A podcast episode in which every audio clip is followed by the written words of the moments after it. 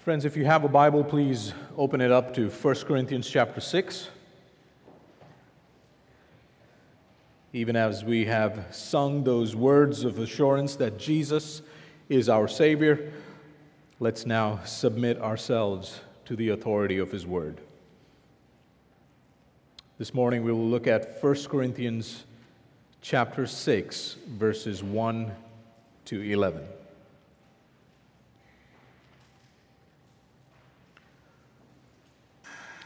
Listen carefully now to the Word of God. When one of you has a grievance against another, does he dare go to law before the unrighteous instead of the saints? Or do you not know that the saints will judge the world? And if the world is to be judged by you, are you incompetent to try trivial cases? Do you not know that we are to judge angels? How much more, then, matters pertaining to this life? So, if you have such cases, why do you lay them before those who have no standing in the church? I say this to your shame. Can it be that there is no one among you wise enough to settle a dispute between the brothers? But brother goes to law against brother and that before unbelievers? To have lawsuits at all with one another is already a defeat for you. Why not rather suffer wrong? Why not rather be defrauded? But you yourselves wrong and defraud, even your own brothers. Or do you not know that the unrighteous will not inherit the kingdom of God? Do not be deceived. Neither the sexually immoral, nor idolaters, nor adulterers, nor men who practice homosexuality, nor thieves, nor the greedy, nor drunkards, nor revilers, nor swindlers will inherit the kingdom of God. And such were some of you. But you were washed you were sanctified. You were justified in the name of the Lord Jesus Christ and by the Spirit of our God. What a joy it is to hear those words. Let's ask the Lord for his help as we look to his word. Let's pray together.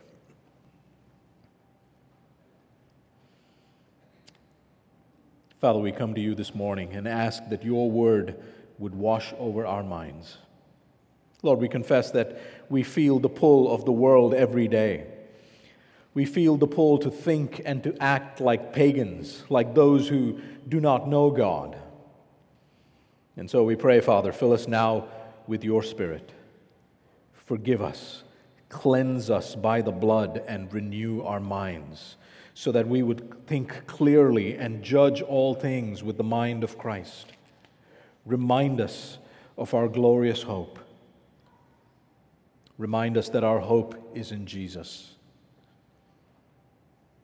Remind us of this truth so that we might live by faith and serve one another in love and wisdom. In Christ's name we pray. Amen. Friends, have you noticed how fashion trends work? Fashion styles are a great example of cultural thought processes. So think about it. Someone designs a certain type of clothing, then they get a few people to, to model those clothes. Companies then promote and sell them. Uh, people get a little nervous at first, but slowly it starts to grow on them.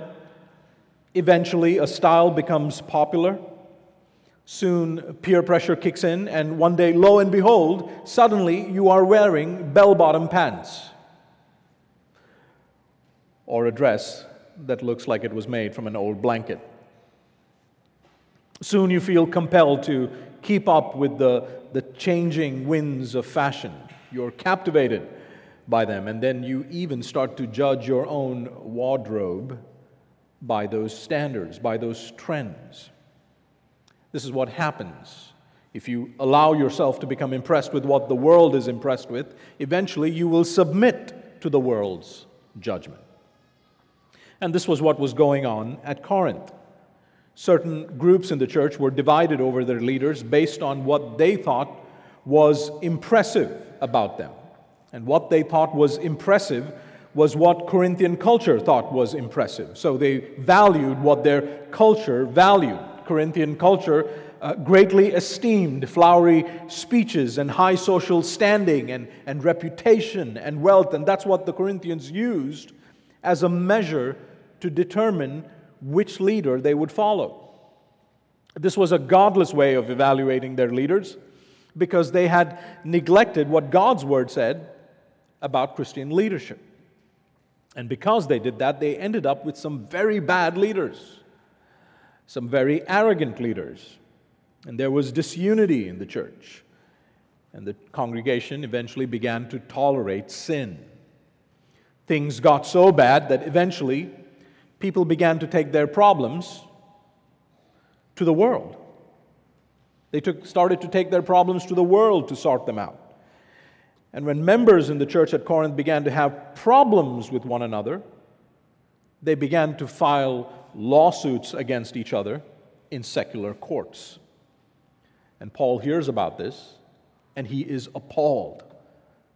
Now, if you remember in chapter 5, he tells the Corinthians to excommunicate the unrepentant member, not based on the world standards, but on the authority of the apostolic word.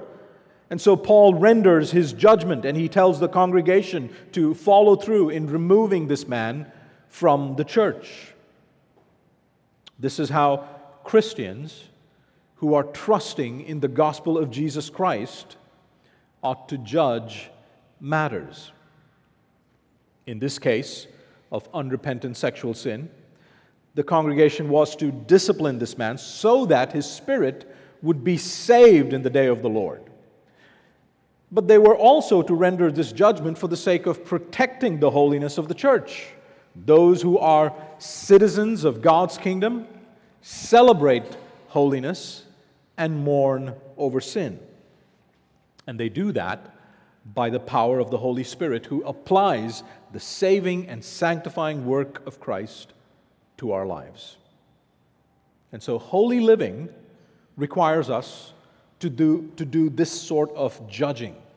It requires us to be discerning, to judge well, to judge with the eyes of faith, to look at everything with the lens of Scripture. And so, to engage in this sort of judging or judgment, we must know what sin is. We must know what unrepentant sin is. We must know what pride is, what humble submission to the word looks like. And we must also remember that obedience to God's wisdom in His word will look foolish to the world. It won't look impressive. But as you trust and obey God, God will act in power to sanctify those who trust in His word. Those who have received the Holy Spirit can understand the words of the Spirit. We see that in 1 Corinthians chapter 2. And those who receive the Spirit and understand the words of the Spirit ought to judge all things by the Spirit's words. Paul tells us not to go beyond what is written. The church is to judge the lives of its members for the sake of their witness to the perishing world. But something else was going on at Corinth. Because of their dependence, because of their reliance on their cultural values, these Corinthians had become incompetent in matters of this kind of judgment. They had become incompetent in spiritual discernment. Instead of making judgments in light of God's wisdom as revealed in the cross, they were now going to secular law codes. They were going to those outside the church. And so, what we have in this passage is Paul continuing to apply the truth of 1 Corinthians 5:12 to their particular situation.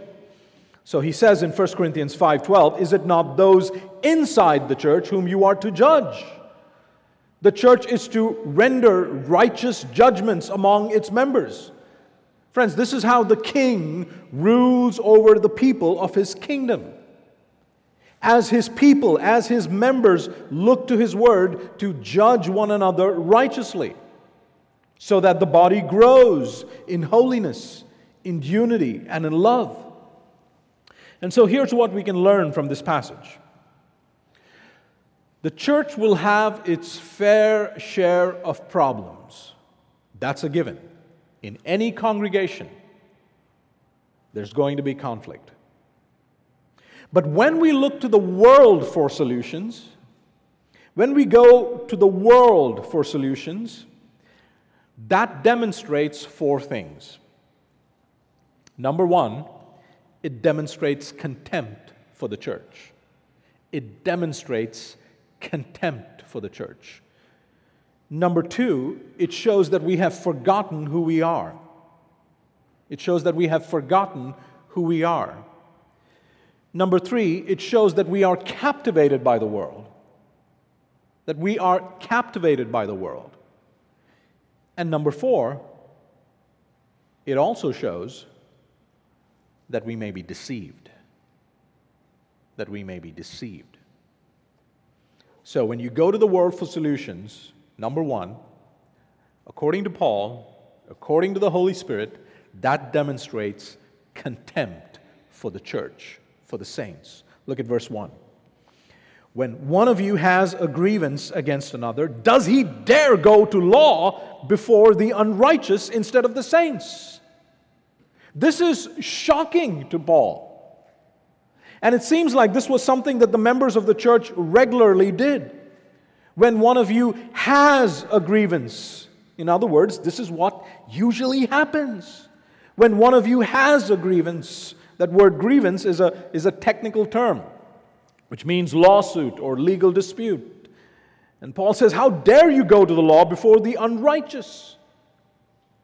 It's an interesting word. That word means wrongdoer or unjust. And of course, here he's referring to unbelievers. How dare you go to the law before unbelievers instead of the saints? What's shocking to Paul is not that they had problems What's shocking to him is that they went to unbelievers to sort out their problems. This was a brazen disregard for the saints, for the body of Christ. And Paul will not have it. To have a low view of the local church is to have a low view of what Christ has accomplished. This is his body. Friends, through the cross, God has judged the wisdom of the world and he has saved us. By grace, we have been united to Christ Himself by the power of His Spirit through faith. Divine wisdom has been revealed to us through the gospel, and it is a wisdom that the unbelieving world cannot see or know. The secrets of the kingdom have been revealed to the saints. But a fearful judgment awaits those who do not trust in Christ, awaits those who are on the outside. Brothers and sisters, the saints have been given God's wisdom in His Word. We have the Spirit. We can understand the mind of Christ in the Scriptures. Christ Himself is our wisdom. And Paul says, I cannot believe that in order to judge between two Christians, you would leave all of that and go to unbelievers. You know, today we may not go around suing one another in secular courts. But there are often times that we would lean on unbelievers for wisdom. And, brothers, that's a terrible thing. If you have marriage problems, don't go to a secular psychologist to sort out those problems. If you have interrelational conflict, don't go to a secular psychologist. They don't understand sin, they don't understand what Christ has done. They might give you some behavioral therapy. They may prescribe a few lifestyle changes. But they don't know what the solution for sin is. And sin is at the heart of all our problems. So, what's your first impulse when you have conflict with other believers? Do you call up your unbelieving family and ask them for advice? Or do you go to another brother or sister? You know, there's probably a reason why Paul uses this word unrighteous. How dare you go to the unrighteous? It was well known in Corinth that local judges would favor the rich and the powerful. And so you could buy justice at the right price. It's possible that some of the rich members at Corinth were taking some of the poor members to court, knowing that they could get what they wanted in that sort of setting. The scales would tip in their favor. But all of this would be a poor witness to the unbelieving world. You know, in those days, they did not have nice looking courthouses. No, these sort of trials would be held outdoors in public forums. Uh, forums were public places where people would uh, conduct their business and handle judicial matters. And to see Christians behaving in such a way, fighting with one another, would only communicate to the world that these Christians are just like us. That's what the world would think. Look, they're greedy just like us. They fight just like us. They will stoop to any level to get what they want just like us. And Paul says this not only demonstrates your contempt for the saints, but it shows that you have forgotten who you are. And this brings us to our second point. When we take our problems to the world, it shows that we have forgotten who we are. Look at verse 2. Or do you not know that the saints will judge the world? And if the world is to be judged by you, are you incompetent to try trivial cases? Paul looks at what they were currently doing and then he reminds them what God had destined them to do as his blood bought saints. Do you not know who you are? And friends, this ought to take us back to chapter 1, verse 2. They are the church of God. They are sanctified. They are set apart from the world in Christ. They are saints. Beloved, our position and our identity in Christ has changed the trajectory of our lives. This reality that the saints will judge the unbelieving world comes from Daniel 7, verse 22. Paul quotes from the Septuagint. So if you look at Daniel 7 22 in your Bibles, the, the language might be slightly different. This is a vision that Daniel has about the last days, about how God's people will participate in judging the world. Daniel writes The Ancient of Days came, and judgment was given to the saints of the Most High and the time came when the saints possessed the kingdom.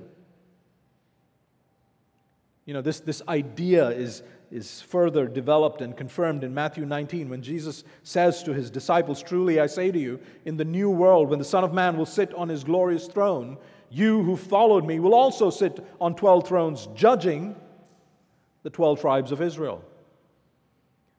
Or Revelation 3 21. The one who conquers, I will grant him to sit with me on my throne, as I also conquered and sat down with my Father on his throne. Now, some of you might feel a bit uncomfortable with this idea. You might think, well, isn't this God's business? Yes, it is. The judgment of the unbelieving world is God's prerogative. We've heard that in 1 Corinthians 5:13. God judges those outside. So you should not imagine a scene on the last day where unbelievers are lining up to you personally and giving an account to you as an individual. No, because of our union with Christ, the church gets to participate in everything that Christ does. We have died with him. We have been raised with him. We are now seated with him in the heavenly places, and one day we will rule with him. The church has no business judging the world now. We saw that in 1 Corinthians 5:12, but we will in the future. And it's because of who we are in Christ, beloved. This is our destiny. This is our hope. We are an eschatological people. In the person and work of Jesus Christ, the powers of the age to come have entered into our present. Eternity has broken in to human history in the coming of Jesus Christ. The kingdom of God has been inaugurated in the first coming of Christ. It is already here. God's people have received new life in the Spirit. The kingdom is already here, but it is not, not yet, fully here. When Christ comes back, he will put all his enemies under his feet and he will establish his kingdom in glory. This is the church's future. This is what we have to look forward to as citizens of the kingdom. By the grace of God, we will inherit the kingdom. We will inherit the new earth. And Paul's argument is if that is what you are going to do, if you are going to judge the world, why would you go to the world? Why would you go to the unrighteous even? This is completely backward, he says. But that's not all. He argues from the greater to the lesser. If the world is going to be judged by you, obviously by God's standards, Paul looks to the church and says, Are you saying you're unqualified? Are you incompetent to judge even small issues, trivial cases between brothers? If such a weighty responsibility awaits those who have been transformed by the gospel, how can God's people who have His word demonstrate such incompetence? Friends, I hope you can see that this is a rebuke. You shouldn't be listening to this and thinking, oh, those Corinthians, such terrible people. How could they not get this? No, this is a rebuke for us. This is a divine rebuke to our pride. It is a rebuke to our incompetence. Friends, you need to be thinking, I need to stop making excuses. And if I haven't been exercising this kind of biblical discernment to help others in the church, to help others see their sin and selfishness, to counsel them with Scripture, to help them repent and reconcile, to be what God is calling me to be. If that's not what you're doing currently, then you need to repent. Paul says this is spiritual incompetence. Grow up. Beloved, are you preparing for that weighty responsibility? Are you preparing for glory? Have you set your minds on things above? You know, every conflict in the congregation is a God sent opportunity for you and I to judge wisely, to be a peacemaker to glorify Christ, to build up the body. Oh, it's so hard. It makes me uncomfortable. I don't like conflict. There's so much of pain.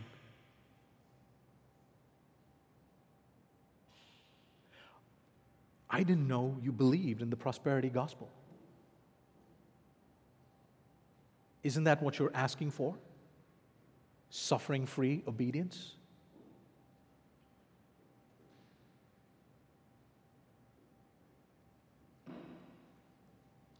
Prepare for glory. The fact that he describes these cases as, as trivial or of little importance tells you that these Corinthians may have been running to the secular courts for every little offense. And Paul corrects their behavior with eschatology. Brothers, this is why theology matters. Doctrine matters. Doctrine is for life. God's wisdom in His Word is given to us for sanctifying our sinful hearts, for putting to death all those vain things in the world that charm us the most. The gospel is for our holiness so that we might remember who we are in Christ and judge righteously. And this is why Paul uses that phrase Do you not know? Do you not know? Saints, do you not know? But that's not all. Look at verse 3. Do you not know that we are to judge angels? How much more then matters pertaining to this life? Again, arguing from the greater to the lesser, Paul says believers will judge fallen angels. Now, this is a whole another level of judging, isn't it? Angels are not humans. No, we're talking about beings of a different nature altogether. And yet, in Christ, we will judge them. It's astounding. Jude 6 tells us that God has kept fallen angels in eternal chains till that day of judgment. Friends, I want you to see how precious the church is to Christ and how glorious the church is in God's plan of redemption. Again, we know from 1 John 3 8 that Jesus came to destroy the work of the devil.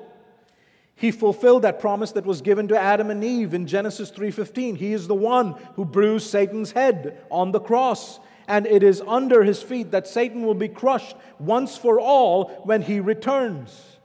And yet, Paul says this to the Romans. So open your Bibles to Romans 16, verse 20. Romans 16, verse 20, and see this for yourself. The God of peace will soon crush Satan under whose feet? Your feet. Your feet. He says this to the Romans so that they would hold on to the gospel and continue in the obedience of faith. If you are to judge angels, says Paul, think about it. These are matters of cosmic significance. They will be judged by God's word. Then, how much more should you be giving yourself to judge everyday matters? To judge between believers in the church with the wisdom that God has revealed to you in the gospel.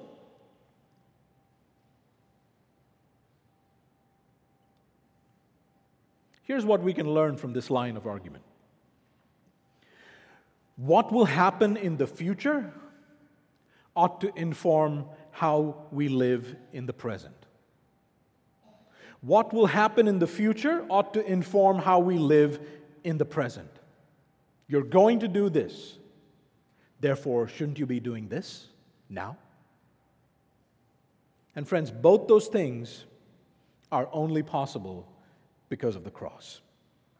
Because of what Christ did for us on the cross, we have been justified by God. We have not earned this standing. We have not labored to make our mark. We have not arrived at our identity by self discovery, nor do we have claims of moral superiority. No, God has saved us by His grace through Jesus Christ. Jesus' sacrifice has secured our forgiveness, and his resurrection has secured our new life and justification. He has claimed us for his own. We belong to our Savior. God has saved us by his grace through faith in Christ. Our identity, who we are, only matters because of who we belong to. And this truth this gospel ought to empower our spiritual lives as we strive to address our relational sins and disunity. Judge them well and make peace. Trusting in the gospel empowers our sanctification unless unless we're trusting in something else. Trusting in the gospel empowers our sanctification unless we are trusting in something else. And that brings us to our third point. If we're looking to the world for solutions, it shows that we are captivated with the world. Taking our disputes to unbelievers only demonstrates that we have been captivated with the values of culture and we are not trusting in the wisdom of the cross. Look at verses 4 to 6. So, if you have such cases, Why do you lay them before those who have no standing in the church? Now, that's a strong word, no standing. It means utterly rejected. And what Paul is getting at here is that the church of Jesus Christ ought to rightly reject the values and the standards of the world. Well, we reject them because God has rejected them and has judged them, those standards. They are foolish in His sight. And therefore, they cannot serve the church as a means to judge and solve our problems. We know this. What God says is sinful may not be illegal in a court of law. We know this. Abortion and fornication are examples of this. God says it's sinful, but in many places it's legal. Furthermore, what God says is righteous may often be illegal in a court of law, in a human court. Preaching Christ, disciplining your children, gathering together as a church. In many places, these would be illegal. When a Christian takes another Christian to unbelievers to sort out their disputes instead of having the saints judge them, and pursue peace and reconciliation. Paul says that's shameful. I say this to your shame, and that means it's downright wrong. They are sinning, they ought to feel a sense of shame. In chapter 4, verse 14, after pointing out the, irony of their criteria, if they employed their criteria, it would be ironic that even the apostles of Christ would not measure up. Remember that in chapter 4, verse 14? There he says, I do not write these things to make you ashamed, but I exhort you as a father. Here he says, okay, now you should be ashamed. This is shameful behavior. Now remember that these Corinthians were boasting in their leaders based on their worldly assessments, and Paul indicts them in that chapter, chapter 4, saying that you think you're wise? You think you're strong? And here, they are running to unbelievers to sit in judgment over them. And so Paul looks at them and he says very sarcastically, What happened to your wisdom? Look at the text. Can it be that there is no one among you wise enough to settle a dispute between the brothers, but brother goes to law against brother, and that before unbelievers? Now, friends, we don't know what these issues were. Many scholars speculate about them. Perhaps these were disputes over property or theft, whatever they were, they seem to be trivial, everyday matters, at least in Paul's assessment. Now, you should not read this passage and think that a Christian should never go to a law court to settle an issue. That's not what this passage is teaching. If your company has not paid your salary for many months, and according to your contract and the law of the land, if they are obligated to do so, you are not sinning if you go to the civil courts and ask for justice. This is not talking about those kinds of situations. This is about solving disputes between believers in a local church. And Paul says, don't go to secular courts. Taking those before unbelievers is shameful. What are you trusting in? What are you trusting in? Don't you believe that God's word has something to say about that? Hasn't the Lord Jesus told us what to do in Matthew 18 if a brother sins against another brother? Isn't there power in the word to produce repentance and reconciliation when we submit to it?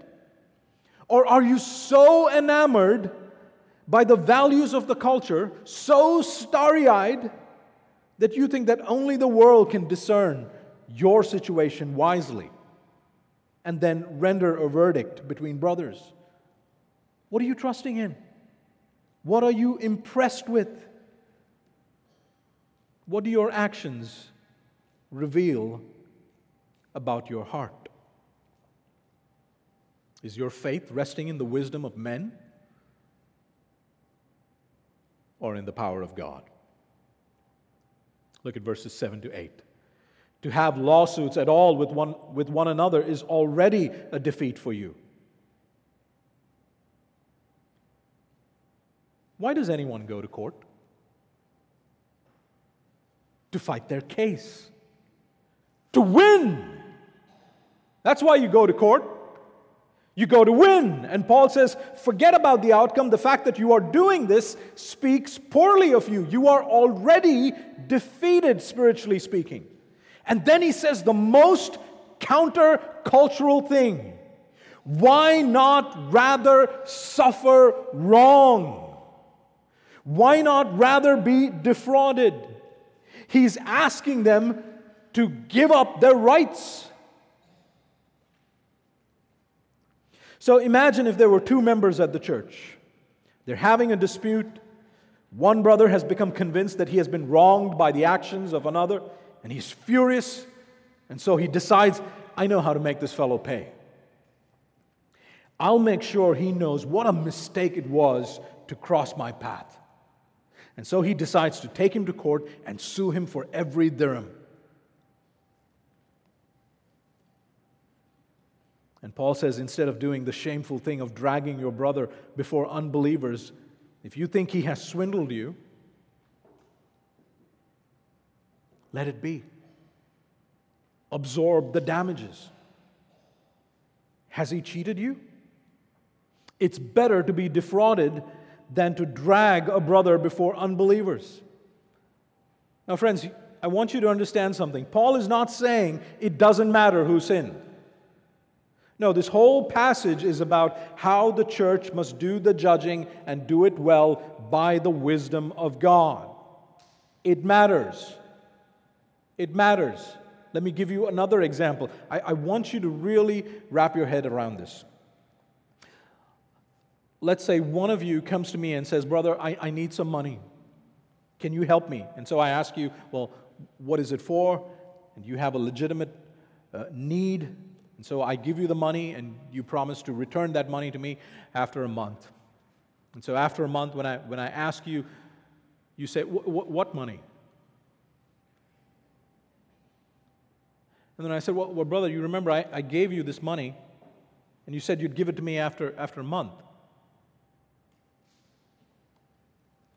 And so, according to Matthew 18, I go and get someone else and try and sort out the situation, address the sin address the sin of lying and greed and whatever else may be going on in that brother's heart.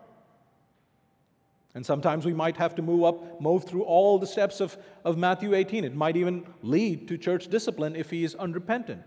If he is repentant, what a joy if he is repentant. I have gained my brother. And, and part of repentance is reconciliation and restitution. If he's truly repentant, he'll pay me back the money because he knows that's the right thing to do, just like Zacchaeus knew it was the right thing to do. But if he's unrepentant, and let's say he's excommunicated, disciplined, I still haven't gotten my money. Are two options. Either I can drag him to court and make sure I get my money back, or for the sake of the name of the Lord Jesus Christ, I absorb those damages. Because it's, it's not about winning. It's about loving this brother, judging well, addressing his sin. But here, these Corinthians were not thinking like that. Clearly, they were sinning and behaving as though they did not have the Spirit. You see that in the next verse. Instead of suffering wrong, they were doing wrong. Verse 8. But you yourselves wrong and defraud even your own brothers. What he's saying is this be willing to suffer loss for the sake of not tarnishing the witness of the church. What Paul's doing here is that he's bringing the wisdom of the cross to bear on this particular situation. God's wisdom, which looks absolutely foolish to the world, is brought to bear on this situation in order to expose something. To expose something. What should Christians do in the face of injustice? What is the wisdom of the cross when you are wronged? Listen to Matthew 5 39 to 40. Do not resist the one who is evil, but if anyone slaps you on the right cheek, turn to him the other also. And if anyone would sue you and take your tunic, let him have your cloak as well. You know, the backhanded slap in Near Eastern culture was considered an insult. This is an unfair and unkind action, and Jesus says, don't retaliate. Don't retaliate.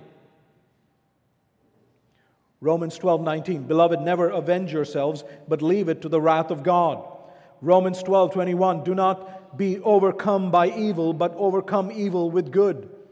1 Peter 3 9, do not repay evil for evil or reviling for reviling, but on the contrary, bless, for to this you were called, that you may obtain a blessing. Those who walk according to the wisdom of the cross will live like this when they are unfairly treated. This is how the apostles live. Chapter 4, verse 12 when, we, when reviled, we bless. And so, in, in telling these Corinthians to, to suffer loss, to be defrauded, what Paul is doing is masterful. By laying upon them the demands of the cross, he is exposing their hearts. The true believer will be willing to submit to the wisdom of the cross and suffer loss for the sake of the name of Christ, for the witness of the church. He would rather give up his rights instead of dragging a believer to court. The one who has the Spirit and is trusting in the cross will be empowered by the Spirit to be a fool for Christ's sake. You know, that's how God's wisdom works. You heard about it in our scripture reading from 1 Kings chapter 3. You heard this afternoon how Solomon was able to judge a hard case with his God given wisdom. Two mothers come before him. One claims, This is my child. The other one's dead. The other one says, No, this is my child. Her child is the one who's dead. And do you remember how that story plays out? Solomon says, Bring me a sword. The sword plays a very important part in that story, doesn't it? The very mention of the sword exposed who the real mother was. The true mother was the one who was willing to give up her child instead of seeing him killed. And, friends, in the same way, when God's demands are brought to bear upon a situation like this one in Corinth, it is the true believer who would be more concerned about the witness of the church than about winning. That's how the wisdom of God works. Like Solomon's sword. But at Corinth, people seem to be bent on wronging one another instead of living like Christians. And so Paul warns them. He warns them if they continue like this, they might be deceived. And that brings us to our fourth point. We take our problems to the world, it might be that we are deceived. Look at the text. You yourself wrong your own brothers. Verse 9. Or do you not know that the unrighteous will not inherit the kingdom of God. Now, it might be helpful if you're using an ESV to look at your footnote for this word unrighteous. You can also translate that word as wrongdoers. So here's Paul's logic. This is the logic of the warning. Verse 7 Why not suffer wrong? Verse 8, you yourselves wrong. Verse 9, do you not know that wrongdoers will not inherit the kingdom of God? This is unloving. 1 Corinthians 13, 6, love does not rejoice at wrongdoing. In other words, he says, if you continue to sin against one another and furthermore drag each other to court like this, let me warn you that such kinds of people will not inherit the kingdom. Every time you see the word inherit or inheritance, every time that word appears in the Old Testament, it's about the possession, the possession of the promised land. Paul says if you live like this, you won't enter the promised land, the new heavens and the new earth. If you go on like this, you may not be a Christian. And Paul then goes to list a catalog of 10 sins. 10 sins. And he says that if these sins characterize your life, you won't inherit the kingdom. Look at verses 9 to 10. Do not be deceived. Neither the sexually immoral, nor idolaters, nor adulterers, nor men who practice homosexuality, nor thieves, nor the greedy, nor drunkards, nor revilers, nor swindlers will inherit the kingdom of God. Now, this is not an exhaustive list, but it's definitely a list that would have gotten the attention of the Corinthians. These may have been the pervasive sins of their culture. Perhaps uh, some of their disputes would have, uh, might have involved some of these kinds of sins. You know, Paul has already mentioned in chapter 5, verse 10, he has already mentioned the sins of sexual immorality, porneia, which is a broad term which includes every imaginable form of sexual sin, from a lustful thought to fornication to prostitution. Anything that is outside the holy covenant of marriage between one man and one woman. But here he specifically includes adulterers. When a married man or a married woman enters into a sexual relationship with someone other than their spouse, was this one of those everyday matters? We don't know. Then he mentions the greedy, idolaters, revilers, swindlers, and drunkards. He's already mentioned those. And here he also mentions thieves, those who steal and take what, take, uh, what does not rightfully belong to them. Now, I said 10 sins, and you might have noticed there are only nine here. There's actually 10.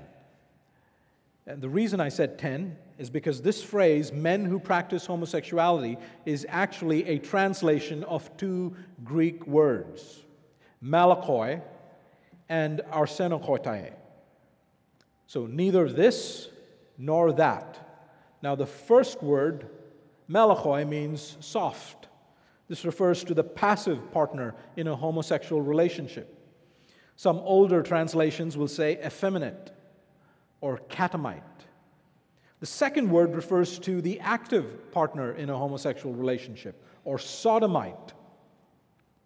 It's astounding how specific and clear the wisdom of God is concerning sexual sin. There is no confusion that those who continue in heterosexual sin or homosexual sin will inherit the kingdom of God.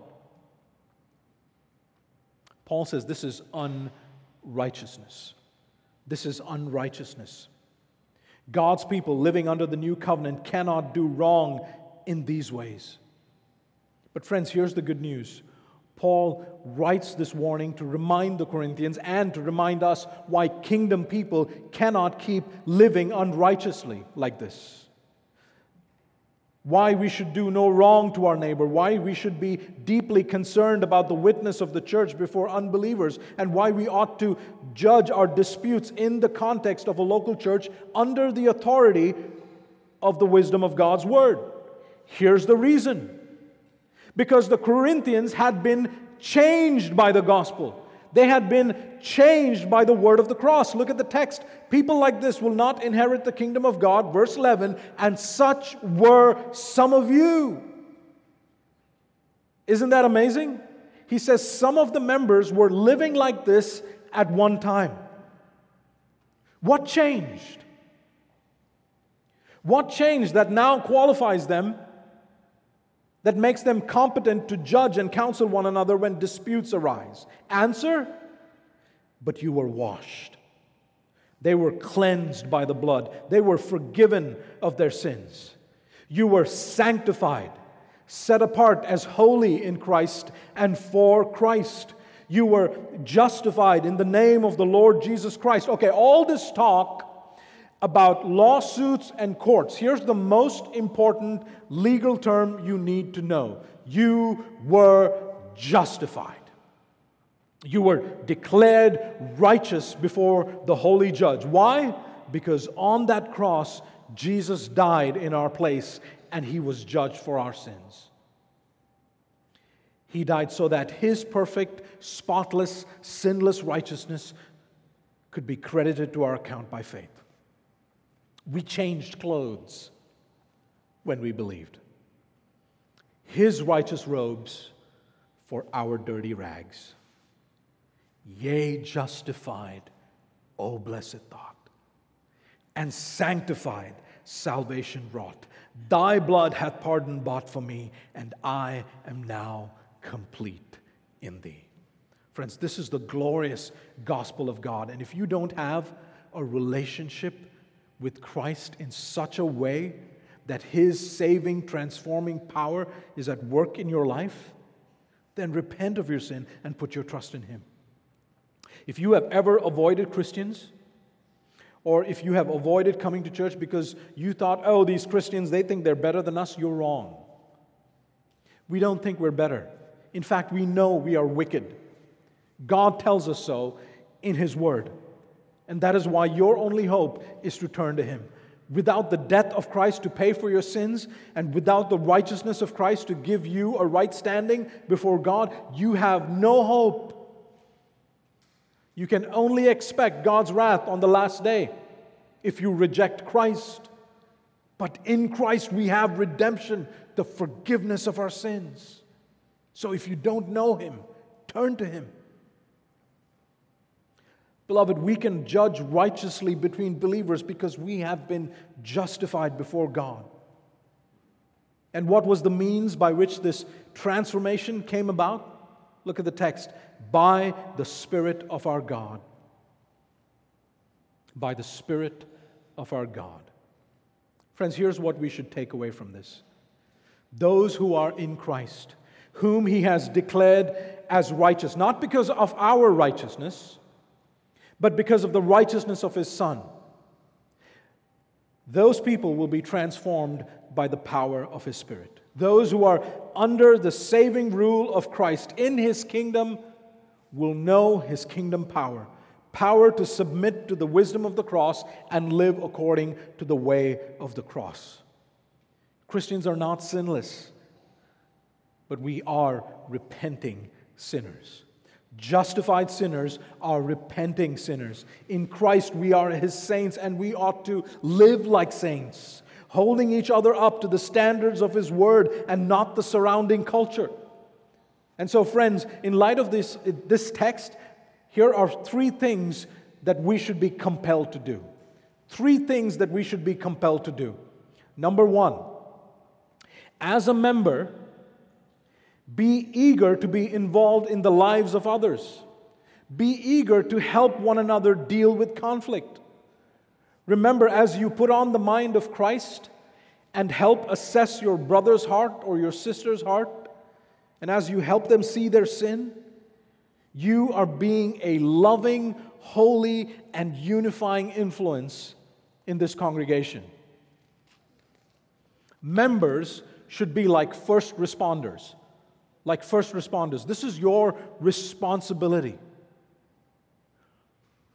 Or do you not know that the saints will judge the world and angels? Do you not know that? Number two, make sure you are doing all that you can to grow in discernment. And, friends, that means you need to learn how to apply the gospel to everyday situations. Have conversations about these things regularly. Be wise and don't waste your time in meaningless talk. Discernment can be trained by regularly distinguishing between good and evil. That's what Hebrews 5:14 says.